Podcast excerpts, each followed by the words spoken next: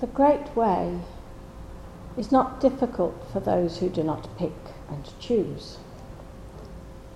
When preferences are cast aside, the way stands clear and undisguised.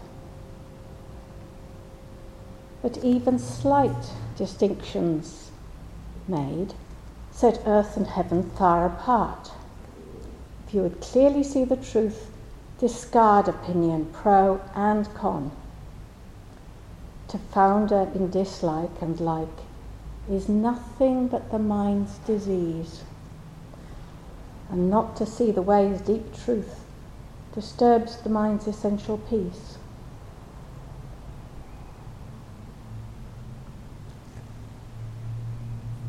Those words are the start of affirming faith in mind, sometimes translated as trust in mind.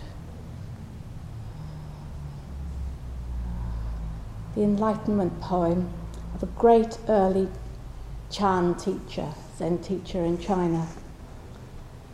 And you know that what he's saying here is not a theory, it's not something he thought up. It's what he realized. What, in another way of putting it, became real for him. Um, he's a very early Zen person, um, the third ancestor who went to um, Huike. Um, now, um, but he went to Huike, who was Bodhidharma's successor, at a time when Huike was living in the mountains due to political upheaval. So you've got Bodhidharma and Bodhidharma's successor, who was Huike, and then you have um, Sengcan, who was the third ancestor, so he was Huike's successor. But at the time when he went to Huike, he was actually a layman. And he went to see him because he was ill. And he asked Huike to absolve him of whatever transgression he had done that has caused his illness. And Huike said, Bring me your transgression. Um, this might sound a little bit familiar because if you remember, some of you, that when Huike went, when the second ancestor went to Bodhidharma, um, Bodhidharma said, Bring me your mind and I will put it at rest for you. And he said that he couldn't bring him his mind. And he said, Well, I put it at rest to you. In the, this next um, generation, it's the transgression that he cannot produce, um, that he can't find. And um, Seung Sahn couldn't bring his transgression, and Huike said, See, I've absolved it. And after that, his illness subsided and he took ordination. But he actually lived very quietly and out of sight, as this was a time of great persecution and suppression of Buddhism in China. So he he lived in the mountains and kept quite quiet. Um, this was a time when Buddhism was sort of relatively new in China, and Taoism, though it was much older, dating from the time of Lao Tzu, its legendary founder who lived 500 years before the Christian era, um, but at that time, Taoism was not codified into a formal religion. And it influenced Buddhism in a way that gave Chan Buddhism, Zen, its distinctive flavor. Um, and this is known by historians as Buddho Taoism. So, this early Buddhism, um, following Bodhidharma, um, was influenced by Taoism and um, affirming faith of mind or trust in mind is actually a very valuable document showing what this kind of Buddhism was actually like. Um, and that's why this morning um, I quoted some lines from Stephen Mitchell's translation of the Tao Te Ching, um, because it was this Taoism that was mixing with the Buddhism that had come from India mixing with the very sort of um, uh, radical kind of Taoism that still existed at that time. Um, it was the sort of, um, I think somebody described it as being like um, the Taoism of that time was like Christianity was at the time of Christ or shortly afterwards, when it was just a few, you know, a number of followers doing their thing rather than being the Catholic Church, you know, which was a very different sort of institution. And Taoism turned into something quite different. But in these, these times, Zen, um, wandering Zen um, monks and Taoists had a lot in common. They tended to live in the natural world and have a very uh, simple kind of lifestyle. Anyway, this morning I quoted some lines from Stephen Mitchell's translation of the Tao Te Ching, and I chose particularly to read from Stephen Mitchell because he is somebody who has done uh, years and years of Zen practice. So his translations are somewhat, um, you know, as Taoism influenced Buddhism, I think his translations are slightly um, influenced by his long years of Zen practice with John Tarrant. Uh, the Tao, or as I phrased it this morning, the way, doesn't take sides. It gives birth to both good and evil. The Master doesn't take sides. She welcomes both saints and sinners. The question is do you? Do you welcome both saints and sinners or are you unconsciously entangled in relentless picking and choosing? And I'm not talking here about choosing whether to have tea or coffee, or whether to have one ladle of rice or two, or actually even who to vote for. Um, we make choices and decisions all the time, or perhaps I should say, decisions happen all the time we have to make choices to function, conscious choices. Um, and of course, you know, I'm not also talking here about choices to help someone up if they fall over or, you know, you see somebody fall into a swimming pool, you sort of help them out, pull a struggling child out of the swimming pool. You know, that's an instinct, might be instinctive or it might be a conscious choice to help in the situation as necessary, do what needs to be done. This isn't the sort of choice we're talking about here. We're talking about the way that our pathway through the world is often guided by desires or aversions that we haven't even noticed. These desires and aversions that protect our, our sense of who we are, ourselves.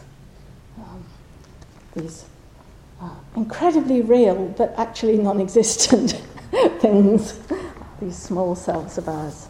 And our practice is to pay attention, to become aware. Uh, but it's not just about noticing the floor, the sound of the traffic, or the pain in our backs or knees, but the way our perceptions are so often accompanied by judgments. And uh, talking of saints and sinners, how often do we find the saints and sinners battling it out in our own mind? You don't have to look anywhere else for these, uh, these characters. Uh, oh, I want a piece of cake.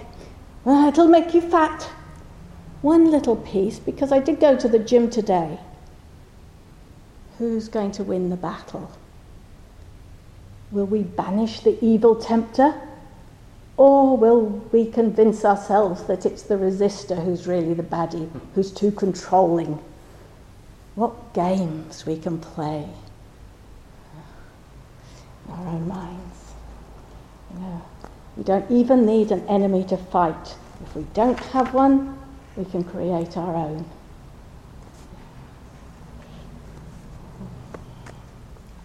I'd like to turn now to not knowing which is a very promising and intimate state, uh, which often naturally arises as we let go of our opinions, which essentially are these preferences, you know, what we like, what we don't like. Uh, that's our opinions. Um, and when we let go of those, um, we can find ourselves in a state of not knowing. And it's actually very pleasant to rest easily in not knowing the answers to life's big questions. Where did we come from? What's the meaning of the universe? What happens when we die? I don't know. It's lovely, it's spacious, it's liberating. No one really knows the answer to such questions because they are essentially unknowable. So we don't feel bad if we don't know. But there are other kinds of not knowing that can feel less liberating. I realised today that some of you don't know that I've recently uh, taken on a new job as um, the coordinator of an Aboriginal Language Centre a few hundred kilometres north of Sydney. And um, so, in that role, I'm having to manage a collection of projects. Um, and I mean, I found myself there with all these things I had to do, um, and I hadn't had time to read up all the, you know, files and files and files of documents about them all. And, um, you know, there was one day I had the experience after almost 12 hours at work one day of feeling just totally out of my depth with so much information and just physically tired. Um, you know, being with that, the discomfort, you know, the urge to want to know everything now. You know, I want it now, I haven't got it, it's uncomfortable. Um, and what happens, you know, suddenly a little voice pipes up, Oh, it's all too hard, I can't do it. We want to do anything to stop that bad feeling when it arises. Uh, but you know, to just stop and notice that bad feeling. What's that like? You know, return to the body, the clenching stomach, the tight shoulders, the way our bodies brace themselves against scary thoughts, as if the thoughts were tigers or woolly mammoths we were going to have to fend off. The way to deal with our bad feelings, the ones we're uncomfortable with, fear, anxiety, jealousy, or whatever, isn't to run away or to fight. Uh, and indeed, running away from or trying to fight a tiger or a woolly mammoth isn't a particularly good option either. Um, so, no, just accepting what is, just noticing is often enough to actually allow the body to relax. Yep, I'm tired. That's all it is. Yeah. I make a list of the issues so I don't forget and look at them tomorrow. Right now, I need to eat and sleep. This is, you know, when people talk about um, knowing what to do and right action, it's often incredibly simple. It's simple things like realizing that you're hungry, or realizing that you're tired, or realizing that the cat wants to be let out. You know, I mean, but so often we're caught up in our own thoughts that we don't see what the next step is. And so it's actually really interesting to practice with chaos and difficulty and see what happens. It's much more interesting, really, to, when it's all falling apart around you, because that's when practice, you can really get your teeth into it. You know, be curious what's happening here?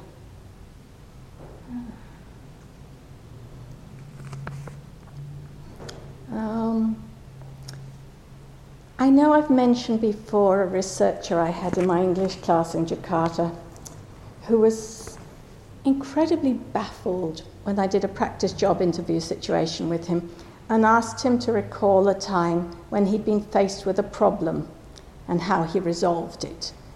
You know, those job interview practice runs where you're told to show, you know, how you can solve problems by describing a situation where you successfully averted disaster. Anyway, you know, I was explaining to him what I wanted him to do, and he just said, I don't have problems, Mari. And what was interesting was that he didn't mean that the world always went his way, which is what we tend to mean. He meant that he didn't define events as problems. Things just happen, as he explained. If he tries something and it doesn't work as he'd hoped, he just does it again differently or whatever's necessary, or he lets it go, whatever's appropriate. Can we be like that? This may sound quite psychological, but it's really Buddhism 101 and involves no theorizing, just saying it as it is. Greed, hatred, and ignorance rise endlessly. I vow to abandon them. We vow to let go of our relentless measuring and judging of everything according to what suits us. It's quite simple, too. This is what we practice in formal meditation. Counting or following the breath, we learn to put aside our thoughts as soon as we realize we are wandering down a track, down that familiar mind road that we so much like to take. And we return to just this breath. What I mean about theorizing is that, for example, suppose you find yourself feeling angry or worried or whatever, it can then be tempting to go down a track of analysis. Oh, that voice I just heard reminded me of my sister, and I felt angry because when she and I were little, she was always allowed to play with the whatevers, you know. And we're no longer angry, but instead we are writing our own little mystery story, sleuthing along in search of a reason and explanation. This is not the way. It's just another story. No. When we abandon greed, hatred, and ignorance, I liking, disliking, or being indifferent, when we abandon those, abandon picking and choosing and preferences, we really just abandon them. We don't turn it into another story to distract ourselves. And there's a story about Hakuin which really illustrates this, perhaps more than any other story, and I'm sure a lot of you will have heard it already, but it's such a good story, it bears repeating. You know, Hakuin had his own, you know, important person in a temple, and one day a girl turns up with mother and father. Mother and father are not happy. Girl is pregnant. Girl says that Hakuin is the dad of this baby that she is expecting. And Hakuin says, Oh, is that so? And he takes the baby. That's what they've done. They've brought, uh, she wasn't pregnant. Well, she might have been pregnant, but when the baby actually arrived, they took the baby to Hakuin. And Hakuin looked after the baby, having said, Is that so? And any of you who've been in Japan will know that, you know, uh, ah, so deska means is that so? And it's what people say all the time. I have had conversations in Japan that went for oh, a good half hour where all I had to do was, ah, so deska. Ah, ah, so. Ah, so deska. And people think you're understanding and they will tell stories for hours. It's wonderful. But anyway, it's a very common expression. And so I can just hear Hakuin saying, ah, so deska. Is that so? Anyway, um, of course, this was not a very good thing for the sort of priest, uh, Zen priest, to, it didn't do wonders for his reputation to be seen as the father of an illegitimate child. Um, but he looked after the baby. And uh, then uh, a year later, the young woman reappeared at the temple. with her lover, who had now become her husband. He'd scurried off initially when she got pregnant, and she was feeling quite contrite and reclaimed the baby. To which Hakuin said, Ah, is that so? Oh, so does And it's this mind. It does seem unbelievable, doesn't it? I mean, can you imagine not wanting to go straight to the police and demanding they take a DNA test immediately? I mean, when you seriously think about this, would you just say, oh, is that so? You know? Your reputation in tatters, your plans for your career completely in ruins? how strong the urge is to set the record straight and prove it wasn't me who did the dastardly deed. And how early we learn to protect our sense of who we are. And uh, this reminds me of uh, a few weeks ago during the summer, um, I took my grandson, well, the whole family, we went to um, a playground where um, there were slide, water slides and things. And um, my grandson was absolutely devastated because he was told off by one of the carnies at the festival, you know, because he he was he'd slid down the slide before he'd been given the nod, whereas in fact he'd actually just slipped down the slide. He hadn't deliberately ignored the instruction to stay put. Um, and but he came down and then he sort of took off in tears and wouldn't talk to anybody. And it's like, what's going on here? You know, I couldn't understand until his mum told me, you know, although it had been a very mild rebuke, nothing very obvious, um, it was the injustice that had set him off. He really didn't like um, not to be seen as being good and obedient and to have been told off for something which he hadn't done. It was this sense of, you know, his sense of self was. Uh, challenged by, you know, being, he was actually told off twice because this is, ha- anyway, it had happened a couple of times, but he likes to be good and he likes to be right.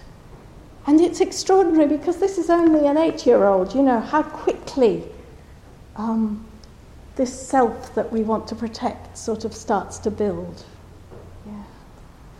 Um, and, you know, I mean, for others it might be a, a totally different sense of self, one that's always getting into trouble. You know, it, it doesn't matter which sort of um, sense of yourself you have. It's just that you've got start to have this.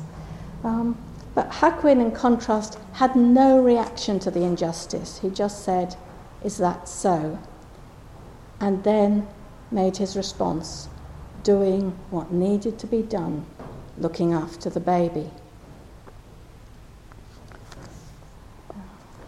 Our practice changes us bit by bit.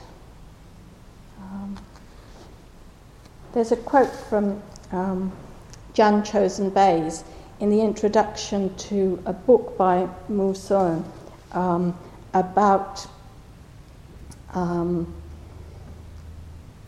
about this poem, Trust in Mind. And um, she talks about the fact that, you know, as our practice matures, um, you know, to begin with, we just trust in the way. And this is what um, affirming faith in mind, this practice, this early Buddhist, Taoist practice is like. You know, to begin with, we just trust in the way. We know that the way is, that the Tao is, and it's, it's what pulls us in somehow. Um, but as our practice matures, this blind faith is replaced by lived experience, and we begin to taste for ourselves the fruit harvested from cultivation of the heart mind, and we become more confident. This is the second aspect. And as we experience the emergence of our own Buddha mind and watch it at work in the world, we marvel at its mysterious and mathematically appropriate functioning. Um, this is the third aspect. And this is something that we really do need to trust that you know, if we let go of our preferences, things shift, and there's no way to, to, to sort of describe it. Um, you have to do it, and you will see for yourselves how things change. Gradually, we relinquish our old habit patterns. Less and less do we fall back on strategies developed by the small, self centered, and self referential mind in reaction to life's inevitable buffeting and wounds. Renouncing the way of the small and fearful mind and allow the one heart mind to begin to carry us and to function through our bodies and minds is the fourth aspect of trust in mind. Yeah, so there's, you know, there's more to say about this, and that whole poem. I mean, I just read you a few lines. There is actually, it's a wonderful um, enlightenment poem to explore more deeply, and I'd really encourage you to look into it more. But I'm going to leave it there for now, and I'm going to read you finally another um, verse from the Tao Te Ching from Stephen Mitchell's uh, version of the Tao Te Ching. Empty your mind of all thoughts. Let your heart be at peace. Watch the turmoil of beings, but contemplate their return. Each separate being in the universe returns to the common source returning to the source is serenity. If you don't realize the source, you stumble in confusion and sorrow. When you realize where you come from, you naturally become tolerant, disinterested, amused, kind hearted as a grandmother, dignified as a king immersed in the wonder of the Tao, you can deal with whatever life brings you. And when death comes, you are ready.